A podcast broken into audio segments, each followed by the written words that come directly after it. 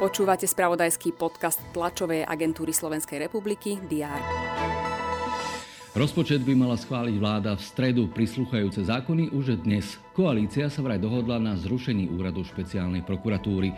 Vo veku 43 rokov zomrela speváčka Barbara Haščáková.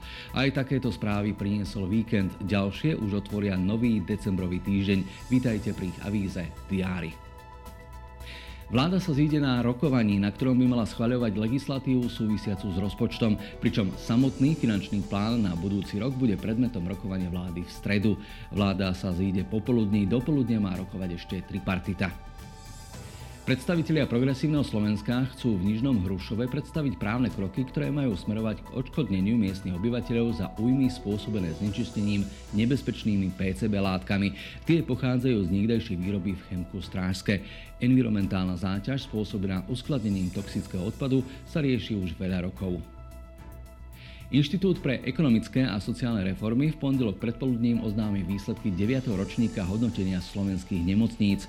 Titul Nemocnica roka obhajuje v rámci štátnych univerzitných a fakultných nemocníc Ústredná vojenská nemocnica v Ružomberku, v kategórii Všeobecné nemocnice zasa Košická nemocnica v Šaci. V zahraničnom spravodajstve budeme sledovať bilaterálne stretnutia. Bieloruský prezident Aleksandr Lukašenko bude rokovať s čínskym prezidentom. Český premiér Petr Fiala navštíví rakúskeho kancelára Karla Nehamera. V Rakúsku bude aj predseda slovenského parlamentu Peter Pellegrini, ktorý sa stretne so šéfom rakúskeho zákonodárneho zboru Wolfgangom Sobotkom.